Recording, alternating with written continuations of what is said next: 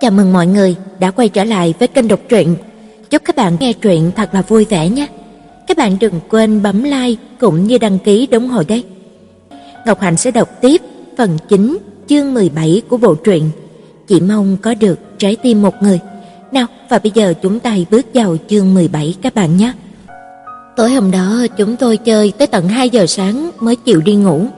Trong những tiếng pháo nổ thỉnh thoảng lại vang lên đì đẹt. Cả đêm tôi ngủ chẳng yên, sáng hôm sau, lúc mà tôi tỉnh giấc đi ra, khi mà đầu tử nhìn thấy mặt tôi, cậu ta cười nói: "Hai ngày nay sẽ không có ngủ yên đâu ạ, vẫn có người đốt pháo cho mà xem." Mọi người không cần ngủ hay sao chứ? Ngày Tết âm lịch lại là khoảng thời gian nhàn nhã nhất trong năm, hoạt động giải trí ở nông thôn cũng không có nhiều lắm. Nếu thân bằng cửu hữu tụ tập thì cũng chỉ chơi mặt trượt, thường chơi suốt đêm, chơi gặp vận đỏ, chạy ra ngoài đốt mấy quả pháo chúc mừng, chơi gặp vận đen thì cũng chạy ra ngoài đốt mấy quả pháo để xả xuôi Tôi cười, phương thức chơi mặt trượt thế này cũng hay ra phết nhỉ. Dì biết chơi mặt trượt sao?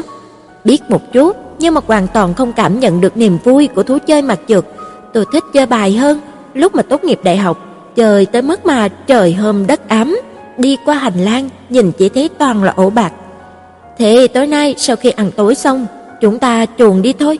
Bà ngoại cháu thích xem chương trình tất niên, nên đêm qua mẹ cháu và các cậu sẽ không mở sòng mặt trượt. Tối nay chắc chắn sẽ đánh, nếu dì ở lại, bọn họ nhất định sẽ kêu dì chơi cùng. Đang nói, đã thấy Miêu Miêu và Tinh Tinh đã dậy cả, cùng chạy tới chỗ tôi cúi đầu chúc Tết. Chúc mừng năm mới gì? Tôi lập tức rút ra hai bao lì xì đã chuẩn bị sẵn đưa cho mỗi đứa một cái. Chúc hai cháu ăn ngoan, chóng lớn, học tập tốt, mạnh khỏe. Tinh Tinh biểu môi, cháu chẳng thích lớn nhanh, làm trẻ con mới được chơi mãi, nhưng mẹ cháu và cô cháu suốt ngày vất vả, vừa phải cơm nước, vừa phải làm việc. Nói xong đã nhanh như chớp chạy đi tìm đám bạn để so xem tiền mừng tuổi của ai nhiều hơn. Tôi trợn mắt há mồm nhìn Đào Tử. Trẻ con bây giờ đều khôn sớm như thế sao?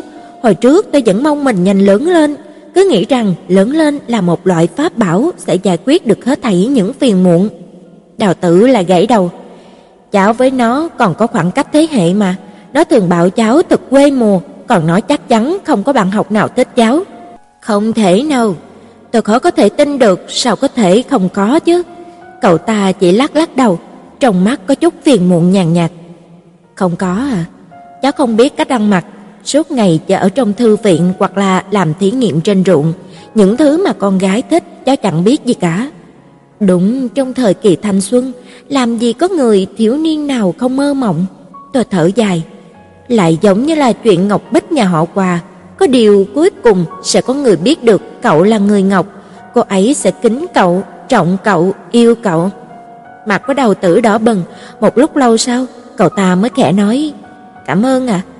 Tôi mỉm cười, cậu ta đột nhiên hỏi: "Dì kính cậu cháu, trọng cậu cháu, yêu cậu cháu không?"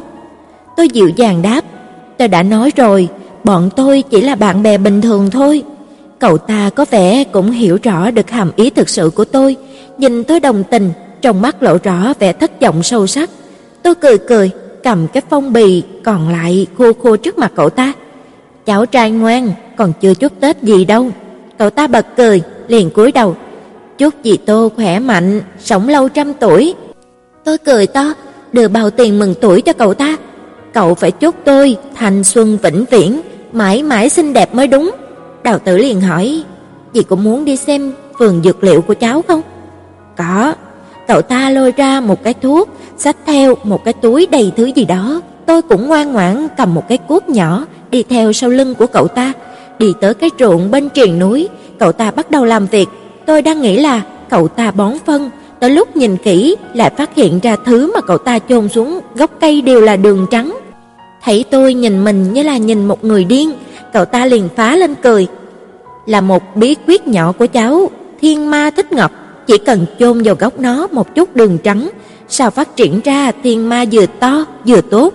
Tôi không hiểu được nguyên nhân, nhưng cũng biết cậu ta là người thắng trong cái thị trường đầy cạnh tranh này.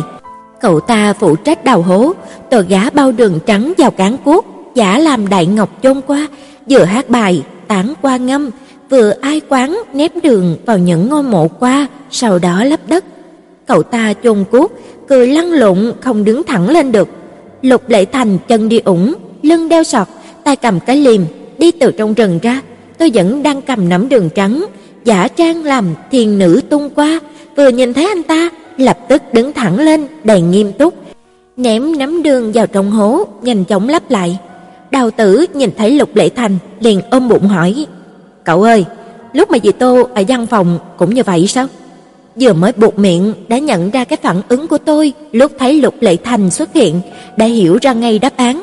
Cậu ta nhìn tôi rất đồng tình, sau đó lại thấy tôi nhìn cậu ta làm mặt quỷ, bắt chước dáng tiểu phu của Lục Lệ Thành, lại lập tức phá lên cười.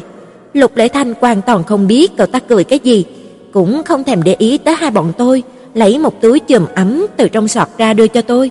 Tở bên ngoài cũng khá lâu, cũng cảm thấy hơi lạnh, lập tức nhận lấy ủ vào ngực. Anh tính lên núi Trung Nam làm tiểu phu sao? Anh ta không đáp mà lại hỏi, "Cô đi không?"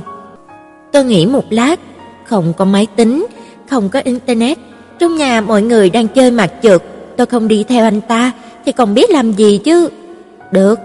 Đào Tử chạy tới bên bờ ruộng, liếc dập trong sọt một cái, rồi cũng cười nói, "Cháu cũng đi nữa." Ba người cùng lên núi, hai người bọn họ đều có chuẩn bị, chỉ có tôi là đi một đôi giày da không thích hợp leo núi chút nào. Mới đầu còn không chịu cho Lục Lệ Thành hỗ trợ mình, sau vấp ngã hai lần, cuối cùng mới ngoan ngoãn nắm tay anh ta. Trên đường lên núi, Đào Tử vẫn còn thừa lực nhặt nhạnh củi, tôi là chỉ có tinh lực chú ý làm sao cho mình khỏi vấp ngã. Bình thường trong Lục Lệ Thành cũng chẳng khác gì tôi, nhưng mà lúc vào núi, khía cạnh đứa con của rừng núi của anh ta lập tức lộ rõ. Tôi đã thở hồng hộc, thế mà anh ta vẫn thản nhiên như không có chuyện gì xảy ra. Chúng ta đi đâu đây? Tự hồ như là Đào Tử đã biết Lục Lệ Thành muốn đi đâu. Tới nơi gì sẽ biết. Tôi ngước nhìn trời, vẻ lo lắng nói, còn xa không? Nhìn trời thế này, lúc mà mình xuống núi, chỉ sợ là trời đã đen kịch rồi.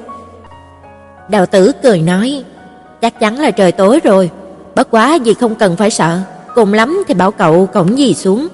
Lại leo hơn một tiếng, rốt cuộc mới tới đỉnh núi, tôi tìm một tảng đá bằng phẳng, lập tức ngồi phệt xuống, cổ họng khô khóc cả, không ôm hy vọng lắm hỏi: "Mọi người có nước không?" Lục Lệ Thành đi tới cạnh vách đá, gọi tôi: "Tô Mạn, lại đây." Tôi chậm chạp lê chân ra chỗ của anh ta, vô cùng ngạc nhiên phát hiện ra cạnh chân anh ta đúng là một cái miệng giếng thanh tuyền. Anh ta lấy ra nửa ống trúc, múc đầy một ống nước đưa cho tôi. Tôi lắc đầu, tuy nhìn có vẻ sạch sẽ thật, nhưng tôi cũng không có can đảm tùy tiện uống bất cứ thứ gì. Anh ta đã cầm lấy, uống một hơi cạn sạch, Đào Tử lại gần, múc một ống, uống hết sạch luôn. Lục Lệ Thành lại múc thêm một ống nữa đưa cho tôi. Thấy hai người bọn họ đều đã uống cả, hơn nữa không khác không chịu nổi rồi. Chỉ đành cầm uống, vừa vào miệng đã thấy vừa ngọt ngào, vừa mát lạnh, lại vừa leo núi xong toát hết cả mồ hôi, uống một hơi cạn sạch, đúng là vô cùng thống khoái. Uống hết nước, tôi bắt đầu đánh giá nơi đây, cả vách núi giống như là một chữ ao, hơn nữa lại đúng hướng cạn gió. Trông giống như là một cái nhà do thiên nhiên xây nên, trong chữ ao có một cái giếng thanh tuyền, ngoài chữ ao là núi non trùng trùng, đúng là nơi phong thủy hiếm có. Đào Tử kiếm mấy hòn đá, Lục Lệ Thành thì đốt lên một đống lửa, hai người phối hợp rất là ăn ý, chắc chắn đây không phải là lần đầu tiên. Chỗ này là cứ điểm bí mật của hai người sao? Đào Tử chỉ vào Lục Lệ Thành, đây là hậu qua viên của cậu cháu. Chỉ một lát sau, đống lửa đã cháy bùng lên, tôi liếc đống lửa bên tay trái, lại ngó cái giếng thanh tuyền bên tay phải, lại nhìn núi non trùng điệp dưới chân, mây mù quẩn quýt, chỉ cảm thấy nơi đây như là một giấc mộng.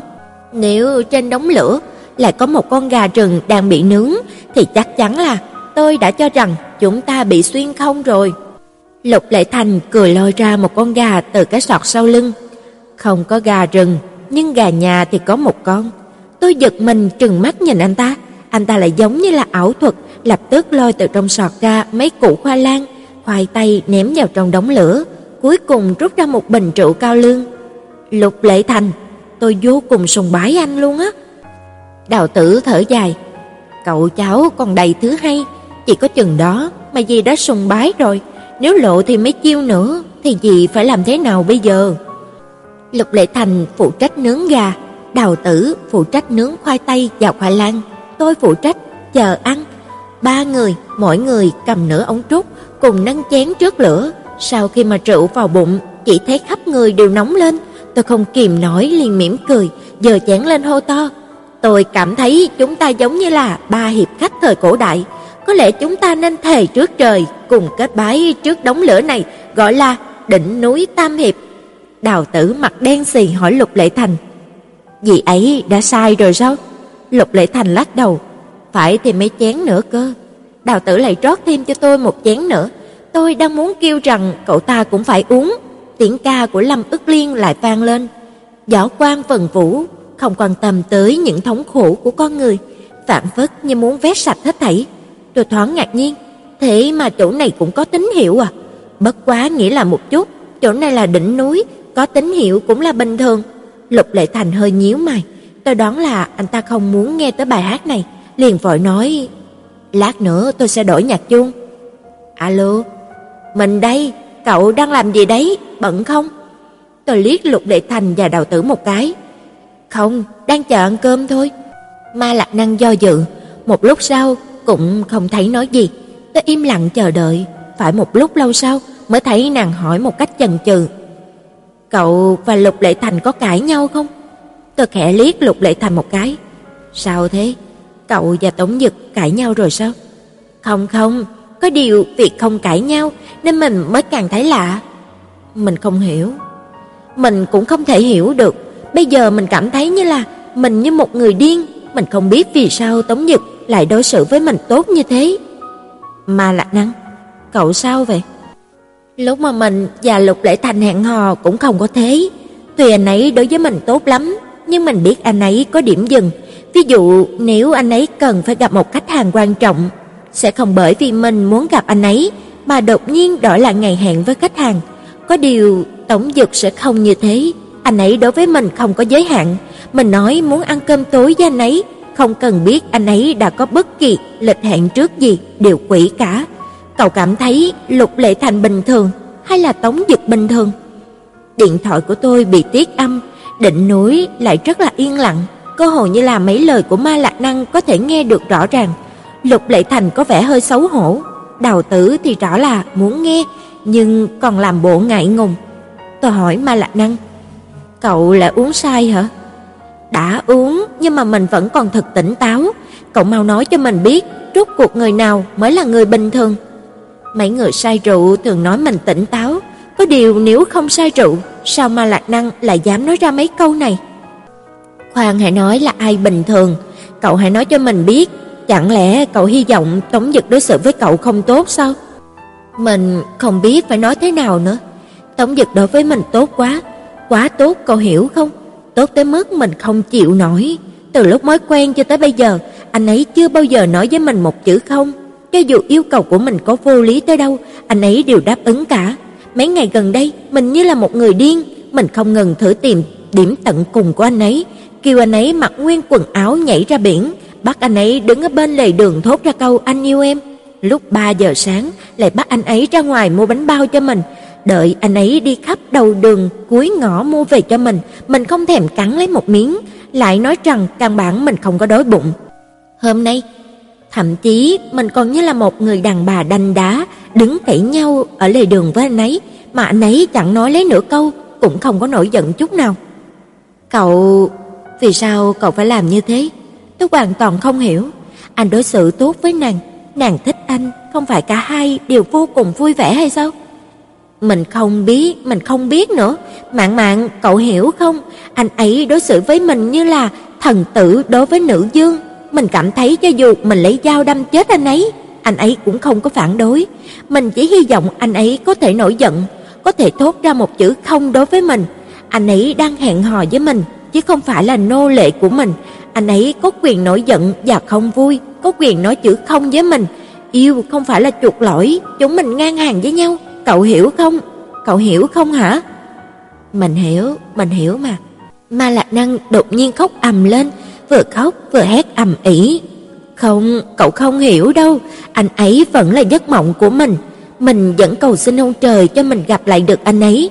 Rốt cuộc ông trời đã cho mình tội nguyện, lại còn khiến cho anh ấy đối xử tốt với mình như thế. Thế mà, rốt cuộc mình làm cái gì cậu có biết không? Lúc mà mình nghe thấy anh ấy thốt ra mấy chữ anh yêu em, mặc dù cũng hơi vui, nhưng phần khổ sở còn nhiều hơn, mình cảm thấy mình điên rồi, chính mình cũng tự hận mình. Tôi nói một cách nghiêm khắc, "Ma Lạc Năng, cậu không phải là người điên." Tiếng khóc nghẹn ngào của Ma Lạc Năng giảm bớt một chút, vừa nức nở vừa nói, "Mình không điên chứ?" Đương nhiên không phải rồi. Ngay từ đầu mình muốn đùa giỡn, muốn thử làm một số chuyện quái dị, muốn chọc cho anh ấy nổi giận. Càng ngày mình càng thấy khủng hoảng, càng ngày càng quá quắt, có điều mình làm bất cứ điều gì, anh ấy cũng không hề nổi giận, nếu mình kể cho người khác, chắc chắn người ta sẽ mắng mình, đàn có phúc mà không biết hưởng phúc. Một người đàn ông vĩ đại như thế, đối xử tốt với cô như thế, còn muốn thế nào nữa? Mỗi khi chuyện đã qua, mình đều vô cùng đau khổ, mình không hề nghĩ tới việc gây thương tổn cho Tống Dực, cũng tự nhủ rằng mình tuyệt đối không thể làm như vậy. Có điều mỗi khi nhìn thấy thái độ bao dung vô hạn của anh ấy đối với mình, mình lại không thể không phát điên, mình cảm thấy mình đúng là một kẻ điên. Mạn Mạn, mình phải làm sao bây giờ? Cậu nghe cho kỹ đây. Cậu không điên, cậu cũng không phải là người điên. Có điều cậu phải dừng ngay cái hành động chọc giận Tống Dực đi. Đợi lúc nào mà cậu bình tĩnh hơn một chút, ngồi nói chuyện hẳn hoi một buổi với Tống Dực. Nếu bây giờ cậu không thể tự khống chế cảm xúc của mình thì không cần ở chung một khách sạn với anh ấy nữa. Hãy đi dạo một mình ngoài bãi biển, hoặc lặn biển, hoặc đi ra ngoài biển câu cá. Biển khơi sẽ làm cho đầu óc cậu bình tĩnh trở lại. Mai Lạc năng lau nước mắt nước mũi. Ờ, được. Ngoan, không sao cả đâu. Đi ăn một bữa ngon lành đi, tắm nước ấm, tìm một hàng massage, thả lỏng một chút, ngủ một giấc ngon lành, bất kỳ việc gì cũng đều có biện pháp giải quyết cả.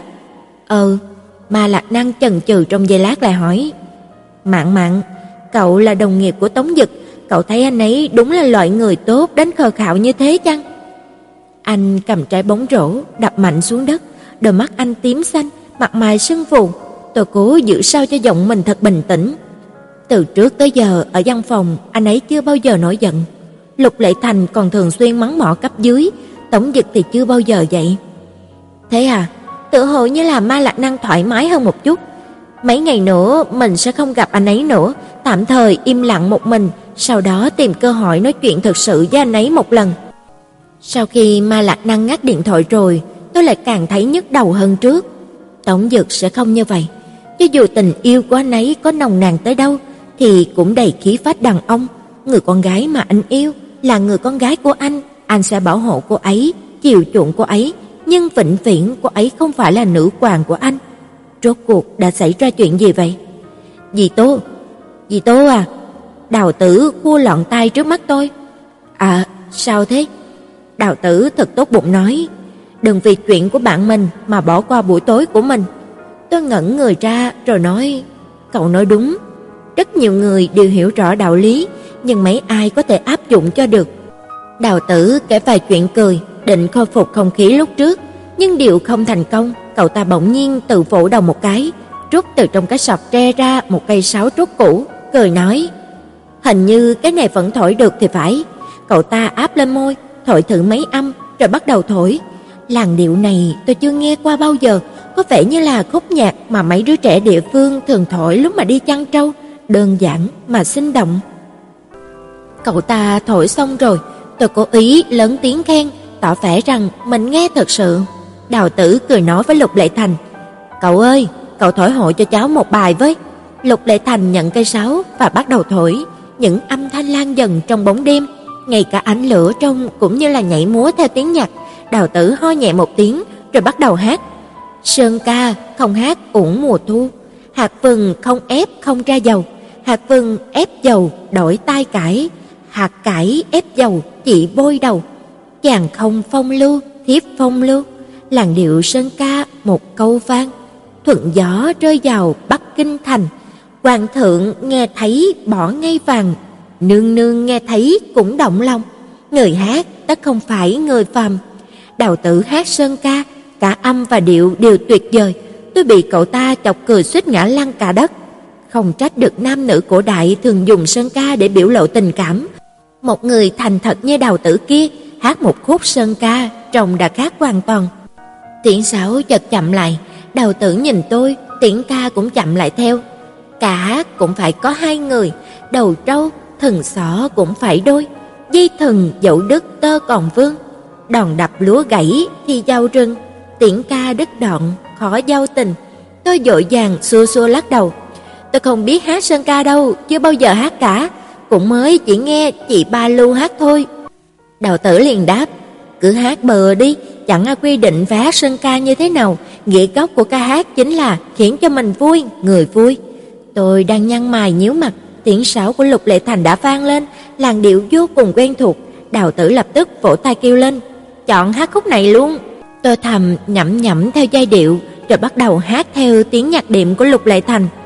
Lá dừa khuấy tọt cả sóng trăng, chiều tà khẽ lẫn trong mây, chỉ thấy trên bờ cát vàng duy nhất một cô nương xinh đẹp, ánh mắt sáng như sao, mày cong như nguyệt, mặc một chiếc xà rông màu đỏ, đỏ như miệng phiếu trầu, nàng đang khẽ than thở về anh chàng bạc bẽo kia. Nghĩ tới là lệ lại rưng rưng, ướt hết cả chiếc xà trong màu đỏ cũng như chiếc áo trắng. Ôi cô nương Nam Hải, việc gì phải quá bi thương, tuổi mới chỉ 16, mộng cũ mất đi, sẽ có bạn mới tìm. Hát tới câu này, tôi mới hiểu được dụng ý của Lục Lệ Thành, thoáng ngẩng đầu lên nhìn anh ta, anh ta đang khép hờ mắt nhìn vào ngọn lửa, chuyên tâm thổi sáo, hình như là cảm thấy được tôi đang nhìn mình, đôi mắt của anh ta hơi nhướng lên, nhìn về phía tôi, trong bóng lửa bập bùng, nhìn qua ánh lửa, chúng tôi đều không thấy rõ được cảm xúc nơi đáy mắt nhau, chỉ nhìn thấy bóng lửa bập bùng ánh lên từng con ngươi đen thẳm. Ôi cô nương Nam Hải, việc gì phải quá bi thương, tuổi mới chỉ hơn 16, mộng cũ mất đi sẽ có bạn mới tìm. Tiếng ca cứ khẽ dần, tiếng sáo cũng chậm rãi đi, Đào Tử định vỗ tay, lại thấy cả hai bọn tôi không ai nói nửa câu, cũng không dám nói nữa. Tôi nhìn Lục Lệ Thành, khẽ thốt lên một câu, "Cảm ơn." Anh ta cười khẽ, hạ con gà xuống, đặt xuống một đống lá nếp cẩm, cắt một cái cánh gà ra. Ai muốn ăn miếng đầu tiên nào? Tôi vẫn luôn tin tưởng tay nghề bếp nút của anh ta, lập tức định giơ tay đón lấy, không ngờ Đào Tử cũng giơ tay ra, hai người túm vào hai bên. Đào Tử lập tức giải thích, "Cháu thích ăn cánh gà." Vô nghĩa, ai mà không thích ăn chứ? Cháu là trẻ con, gì phải nhường cháu chứ? Tôi là người trên, cậu phải hiếu kính tôi chứ. Đào tử nhìn chăm chăm Lục Lệ Thành, tôi cũng nhìn chăm chăm Lục Lệ Thành. Lục Lệ Thành thật bất đắc dĩ.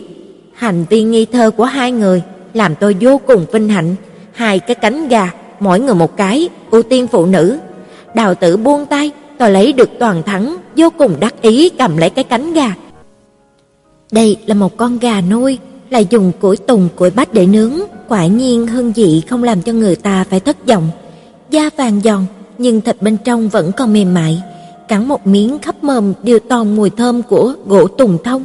Chỉ một thoáng, tôi đã tiêu diệt xong một cánh gà, lại lập tức đoạt lấy thêm một cái đùi gà nữa, vừa uống rượu vừa gặm. Tác dụng chậm của rượu cao lương giờ đã bắt đầu có tác dụng. Tôi cảm thấy người hơi nóng lên, liền đi ra ngoài sân động, không ngờ là gió ngoài đó lại lớn như thế, khiến cho người lão đảo muốn ngã. Một trời đầy sao, tài như có thể với tới, bảo sao mà Lý Bạch từng nảy ra ý tưởng, thủ khả trích tinh thần. Tôi lập tức vươn tay về phía trời cao, tiếc là vẫn không thể hái xuống được.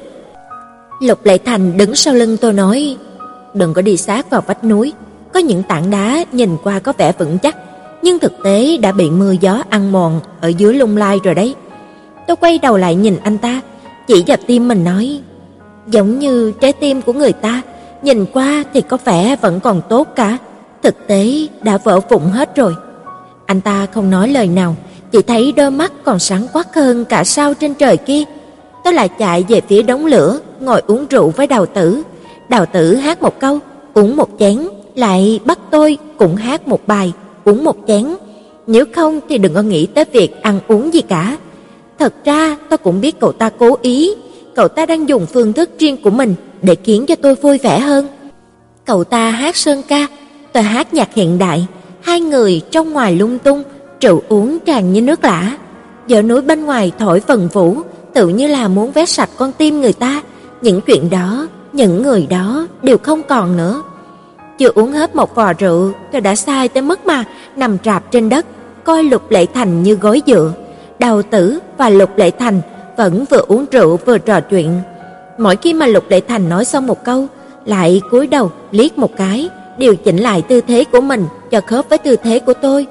Tài tôi không ngoan chút nào, cứ muốn thò ra tóm lấy mấy củ khoai lang trong đống lửa. Tôi vừa động, đốm lửa đã bắn tóe ra, mấy lần ngăn lại không thành công.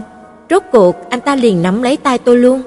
Tôi chỉ đành ngoan ngoãn nằm nghe hai người bọn họ nói chuyện, mới đầu còn có thể hiểu được bọn họ đang nói gì. Đại khái là đầu tử đang kể cho Lục Lệ Thành nghe về kế hoạch sau khi tốt nghiệp của cậu ta, lại hỏi ý kiến của anh ta. Cậu ta muốn lợi dụng chính sách ưu đãi của chính phủ dành cho những sinh viên đại học mới tốt nghiệp, muốn tự xây dựng sự nghiệp, đăng ký một nhãn hiệu chuyên về bồn qua. Vốn ban đầu cậu ta tự bỏ ra một phần, một phần vay từ ngân sách chung của làng. Sau lời bọn họ cứ nhỏ dần, tôi chỉ còn thấy hai bóng người chập chờn trong ánh lửa hắt trên vách đá. Trong lúc mơ mơ màng màng, hình như là nghe thấy tiếng ca của Lâm Ức Liên.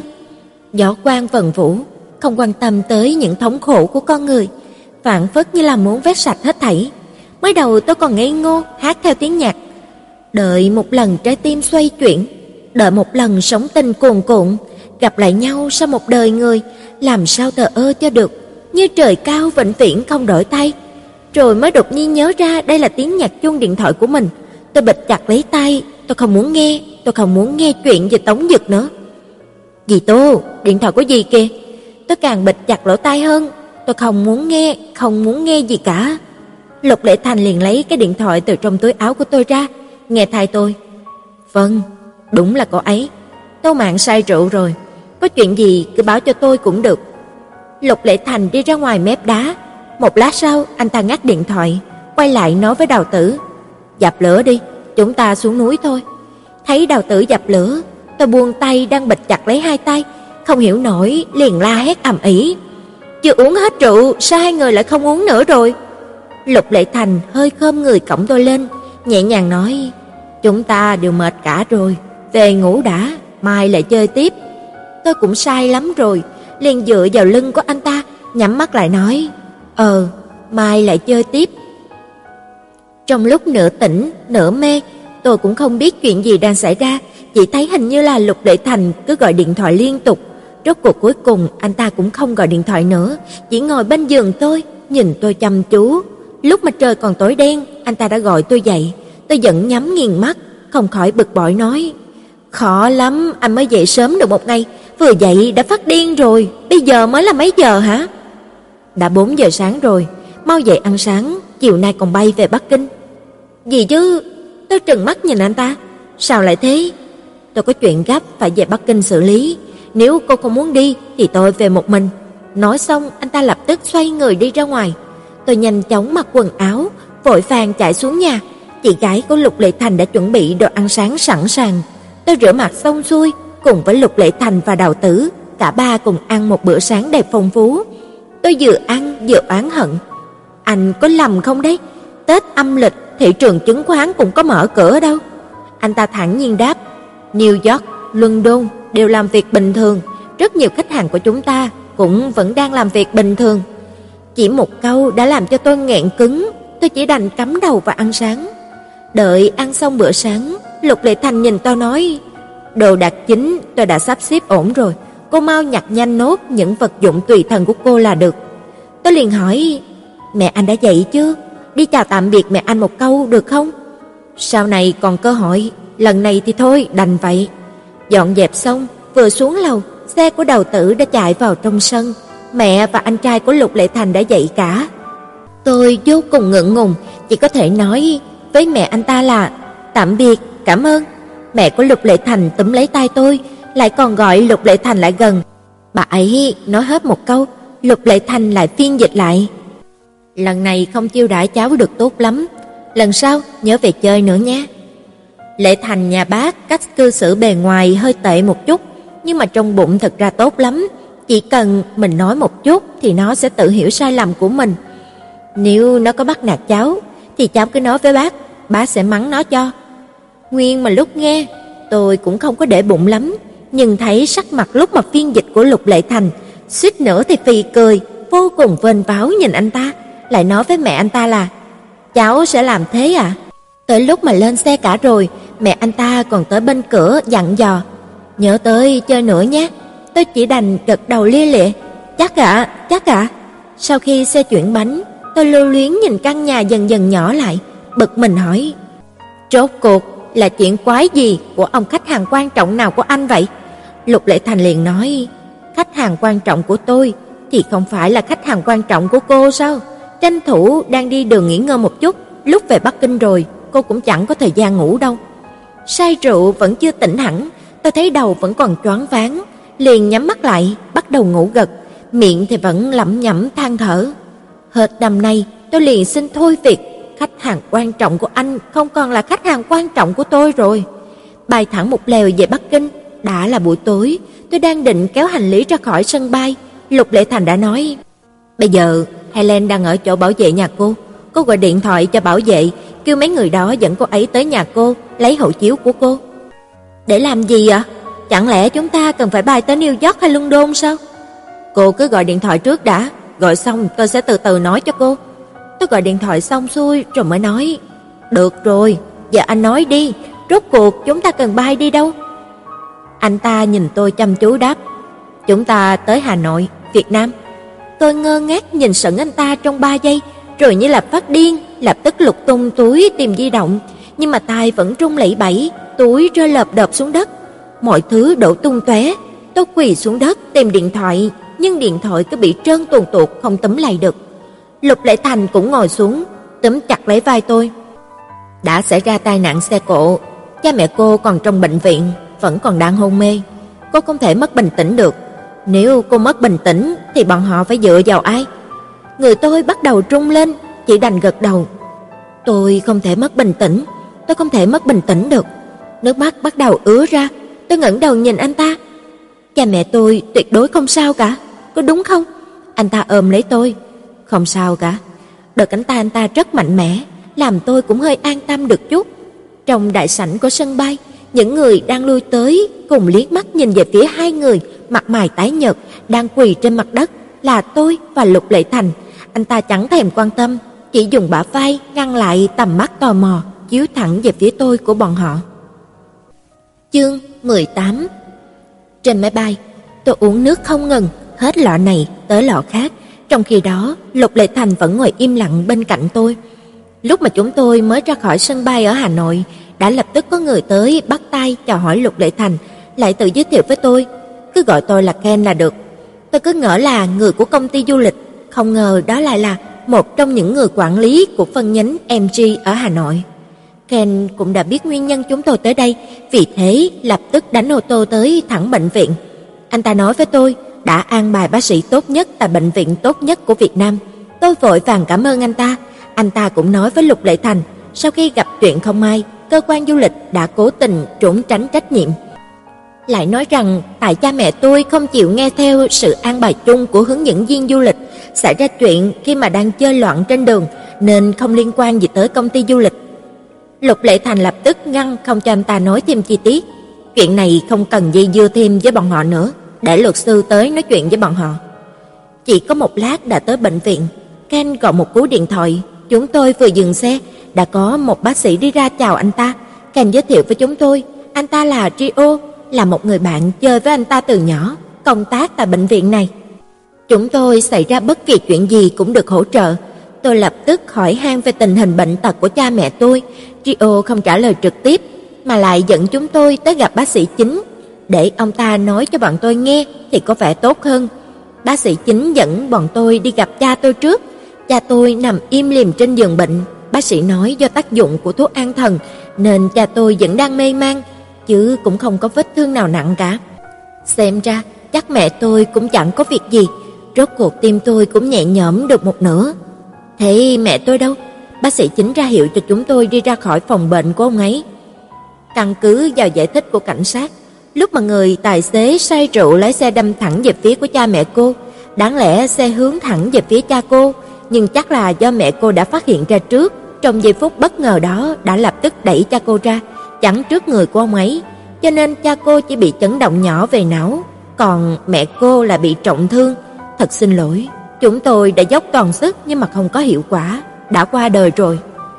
Tôi ngơ ngác nhìn ông ta, điều ông ta vừa nói hoàn toàn không phải là sự thật, không phải sự thật. Hôm qua tôi còn điện cho mẹ tôi mà, lời ông ta nói hoàn toàn không phải là sự thật. Tôi muốn gặp mẹ tôi, tôi muốn gặp mẹ tôi. Bác sĩ chính hướng cái nhìn đầy khó xử về phía của Lục Lệ Thành. Tôi đề nghị là chờ cô ấy bình tĩnh hơn một chút nữa, rồi hãy đi nhìn mặt mẹ cô ấy lần cuối. Không, tôi muốn gặp mẹ tôi. Lục Lệ Thành vội đỡ lấy tôi, nhưng tôi đã đẩy tay anh ta ra. Bác sĩ chính lại nói với Lục Lệ Thành, đợi khi mà cô ấy tỉnh táo hơn, xin mời tới phòng làm việc của tôi một chuyến, tôi còn có chuyện cần nói với hai người. Thật xin lỗi. Bác sĩ nói xong rồi đi luôn. Tôi nhìn chăm chăm vào từng gian phòng bệnh, tìm mẹ tôi. Lục Lệ Thành vẫn đi theo tôi. Tôi mở cửa một phòng bệnh, vừa thấy đó không phải là mẹ tôi, liền lập tức đi ra. Anh ta đã đi vào theo tôi, lại cúi đầu với những người trong phòng bệnh đang bực mình. Thành thật xin lỗi. Rốt cuộc cho tới khi mà tôi đẩy mạnh cửa của một phòng bệnh, là một đứa trẻ con bị sợ phát khóc, anh ta mới túm tôi lại. Tô Mạn, tôi cố gắng dãy dụ khỏi tay anh ta. Tôi muốn gặp mẹ tôi. Anh ta im lặng nhìn tôi, trong mắt đầy ngập sự đồng tình. Tôi lập tức cào cấu tay anh ta. Buông ra, buông ra ngay. Anh ta liền quay lại nói với Rio, là người vẫn đi theo bọn tôi, dẫn bọn tôi tới nhà xác đi. Lục Lệ Thành liền kéo tôi vào thang máy. "Không, tôi không muốn đi, tôi muốn đi tìm mẹ tôi." Anh ta không nói lấy nửa câu, chỉ ôm chặt tôi vào vòng tay, vô luận tôi có đấm đá như thế nào, để chạy ra khỏi thang máy, anh ta cũng không chút lơi lỏng. Vừa bước vào nhà xác, không khí lạnh như băng khiến cho người ta có cảm giác như là bước vào một thế giới khác. Nhân viên quản lý phòng xác kéo tấm vải trắng phủ lên thi thể, rồi im lặng lùi sang một bên. Trong nháy mắt nhìn thấy mẹ, tôi đã im bặt. Khuôn mặt mẹ vô cùng thanh bình yên ả, như đang nằm trong giấc mộng. Tôi nhẹ nhàng bước tới bên mẹ, giống như là một buổi sáng cuối tuần nào đó trước đây, tôi cố tình dậy sớm, rón rén đi tới trước giường cha mẹ, xem cha mẹ đã tỉnh giấc hay chưa. Có đôi khi mẹ tôi đợi cho tới lúc mà tôi ghé sát vào trước mặt mình mới đột nhiên mở mắt ra, làm cho tôi sợ tới mức thét to một tiếng, xoay người nhào về phía của cha tôi. Cha tôi cười phá lên, tẩm lấy tôi từ dưới đất, lôi lên trên giường, nhét tôi vào nằm giữa hai người. Tôi hơi cúi người nhìn mẹ. "Mẹ ơi, mẹ lại làm con giật mình nữa đi, lại làm con giật mình nữa đi." Mẹ vẫn ngủ an lành, tôi liền la nhẹ vai mẹ. "Mẹ ơi mẹ." Mẹ tôi vẫn ngủ rất say, tay tôi khẽ vuốt ve mặt mẹ, cảm giác lạnh như băng từ đầu ngón tay bắt đầu thấu vào mạch máu bên trong, sau đó lan nhanh khắp toàn thân. Nhớ lúc tôi vào tiểu học, lúc cha tôi đi làm ca đêm, ban ngày lúc tôi đi học về, cha vẫn còn ngủ. Tôi chạy đi gọi cha, mẹ tôi thường khẽ kéo tôi ra khỏi phòng ngủ, nói với tôi: "Cha con đi làm về mệt lắm, cha muốn ngủ bù, con đừng có gây ồn ào cho cha." Thỉnh thoảng tôi sẽ thật nghe lời, ngồi xem tivi một mình, nhưng có đôi khi ta lại chẳng thèm nghe lời gì cả, chỉ kêu ầm ĩ. "Cha ơi, tiểu công chúa bảo bối của cha giá lâm." Mẹ tôi tức giận lườm tôi, tiếng cười của cha tôi truyền ra từ trong phòng. "Tiểu công chúa bảo bối của cha đâu rồi?" "Ở đây ạ." À? Tôi làm mặt xấu với mẹ rồi chui tọt vào trong phòng, nhảy tới bên người của cha. "Mẹ ơi, mẹ mệt lắm sao? Mẹ buồn ngủ lắm sao ạ?" Vậy thì được rồi, giờ con cũng không còn nhỏ nữa rồi, sẽ không gây ầm ĩ phiền mẹ. Con sẽ chiếu cố cha thật tốt, mẹ an tâm mà ngủ đi. Tôi liếc nhìn mẹ lần cuối cùng, rồi quay người lại, hơi cúi mình trước người nhân viên. "Xin cảm ơn anh." Anh ta khẽ nói một câu, Rio phiên dịch lại cho tôi nghe. Cố gắng nén bi ai. "Cảm ơn à." Tôi bước ra khỏi phòng giữ sát, Lục Lệ Thành nhìn tôi đầy lo lắng. "Nếu cô muốn khóc thì cứ khóc đi, không cần phải cố gắng chịu đựng làm gì." Tôi lắc đầu, "Tôi không sao cả, tôi còn phải chăm sóc cho cha tôi, tôi sẽ không sao cả." Sau khi ký tên vào giấy đồng ý quả tán mẹ tôi, tôi lại tới gặp bác sĩ chính để làm thủ tục xuất viện. Tôi muốn mau chóng dẫn cha mẹ tôi quay trở lại Bắc Kinh. Chắc chắn cha mẹ tôi muốn nghỉ ngơi ở chính nhà của mình. Khi bác sĩ chính nghe nói rằng tôi muốn làm thủ tục xuất viện thì không ký tên ngay lập tức mà dẫn tôi vào một căn phòng tối. Ông ta bật cái đèn trên tường lên, cầm lấy tấm phim chụp X quang hiện ra rõ một một. Ông ta chỉ vào mấy cái điểm đen trên tấm phim nói: "Sau khi cha cô nằm viện, chúng tôi đã chụp khi mà làm kiểm tra cho ông ấy." Những ký ức cũ như là một cơn ác mộng chợt xuất hiện trong đầu. Mấy câu tiếp theo mà ông ta muốn nói, bốn năm trước tôi đã từng nghe một lần. Không, tôi lùi từng bước một về phía sau, cho tới lúc mà đụng phải Lục Lệ Thành đang đứng ở sau lưng tôi, hai tay của anh ta đỡ lấy vai tôi. Tô Mạn, trong giọng nói của anh ta hàm chứa đầy buồn bã và thương xót. Bác sĩ hỏi, trước kia cha cô đã từng làm giải phẫu ung thư phải không? Tôi đờ đẫn gật đầu. Trong mắt của vị bác sĩ toát ra vẻ đồng cảm. Thật xin lỗi, chúng tôi phát hiện ra tế bào ung thư của ông ấy đã di căn rồi. Cứ 6 tháng chúng tôi đều đi kiểm tra sức khỏe một lần, vẫn tốt lắm mà. Có phải là chuẩn đoán lầm hay không ạ? À? Vị thầy thuốc hoàn toàn không để ý tới những lời như là hàm chứa sự coi thường của tôi đối với ông ấy, chị giải thích.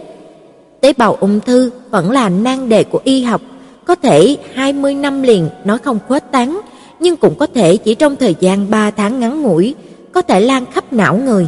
Đề nghị của tôi là nhanh chóng liên hệ với những bác sĩ cũ để lên kế hoạch điều trị. Ông ta đưa cho tôi một túi hồ sơ đầy. Đây là những tư liệu có liên quan cùng với những ý kiến nhận xét của tôi, trong đó cũng có phương thức liên hệ với tôi. Nếu có vấn đề gì, các anh chị có thể liên hệ với tôi bất cứ lúc nào. Lúc mà tôi nhận lấy túi hồ sơ, vị bác sĩ ấy khẽ vỗ lên vai tôi nói: "Kiên cường lên." Tôi cầm lấy túi hồ sơ, bình tĩnh đi ra khỏi phòng của bác sĩ, bước vào thang máy. Lục Lệ Thành liền gọi tôi một tiếng. "Tô Mạn." Tôi nghiêng đầu nhìn anh ta. "Sao à?" Khóe môi của anh ta hơi giật giật, lại không nói được gì. Một lúc sau, anh ta mới nói: "Tôi đã đặt vé máy bay chiều mai rồi, cô có cần sửa lại thời gian không?" Tôi đáp: "Không cần, sáng mai tôi sẽ đi nhận hũ tro hài cốt, phiền anh trông cha giúp tôi một buổi trưa." để làm thủ tục xuất viện, chiều là có thể đi được rồi." Anh ta liền nói, "Được."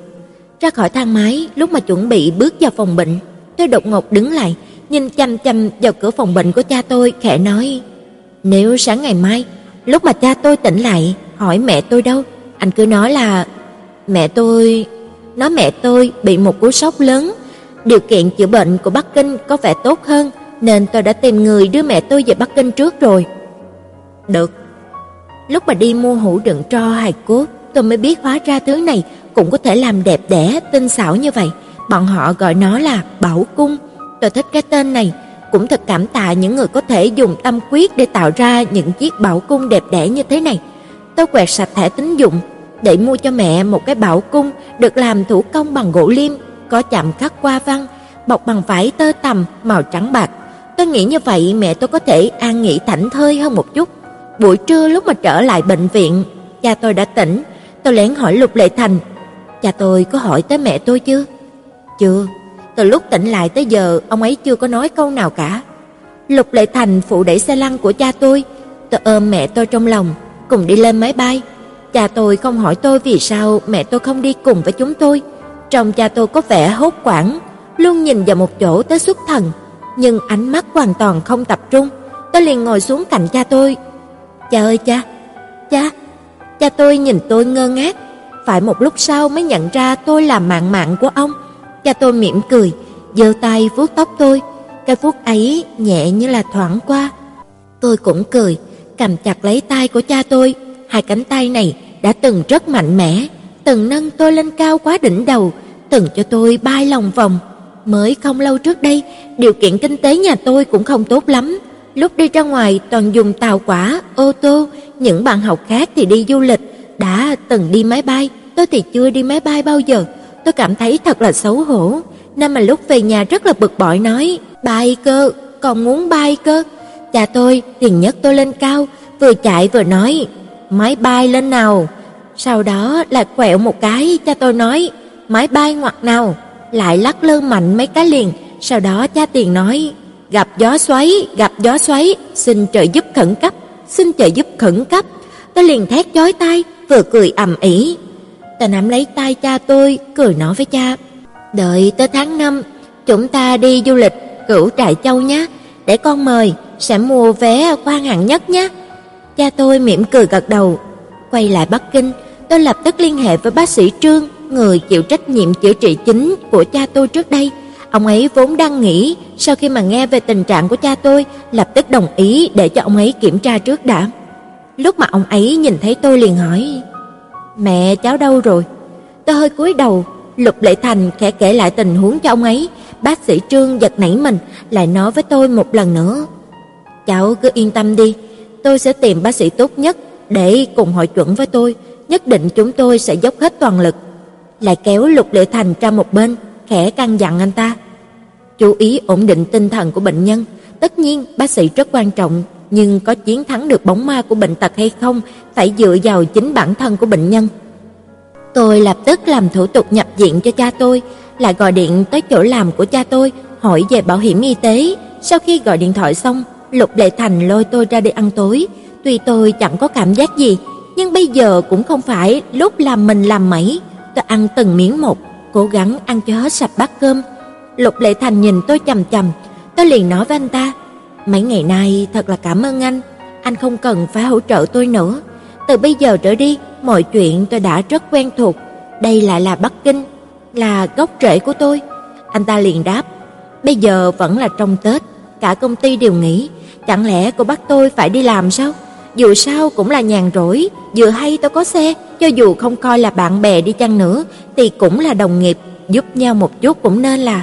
Thật xin lỗi anh, đáng lẽ anh đang ở nhà nghỉ Tết mới đúng. Cô cũng nghĩ nhiều quá rồi." Anh ta vừa nói vừa đứng dậy. Chúng ta cùng về nhà cô, lấy một chút quần áo và những nhu yếu phẩm cho cha cô thôi chứ. Đang trong Tết, xe cộ trên đường thưa thớt, chiếc một mã nhân phi như bay, chỉ hai tiếng sau đã tới phòng Sơn. Trong khoảnh khắc kéo cửa ra, tôi đã gọi mấy tiếng. "Cha mẹ, con về rồi." Theo thói quen, ngay trong giây phút buộc miệng, tôi chợt thấy trời đất như trung chuyển, cảm giác không thể đứng vững nổi, phải dựa vào tường, ôm chặt Bảo Cung, nơi mẹ tôi đang an nghỉ, đứng lặng đi. Lục Lệ Thành cũng đứng im trước cửa. Một lúc lâu sau, tôi mới có thể bước đi nổi, cầm Bảo Cung đặt vào ngăn tủ trong phòng ngủ, khẽ nói: "Mẹ ơi, chúng ta về nhà rồi." Đẩy cửa tủ quần áo ra, tôi bắt đầu nhặt nhạnh quần áo của cha tôi.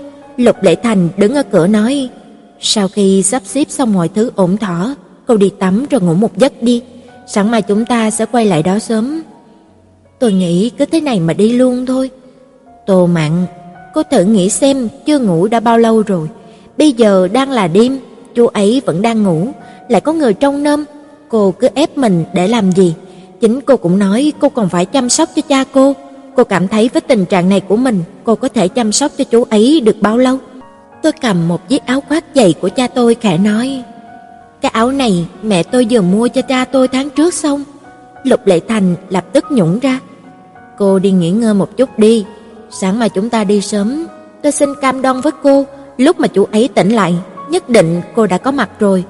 Tôi liền đáp: "Tôi biết rồi, anh nói đúng, tôi sắp xếp xong mọi thứ sẽ đi nghỉ."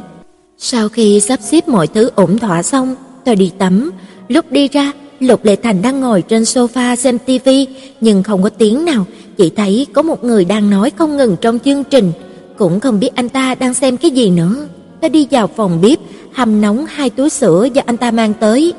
Uống một chút đi.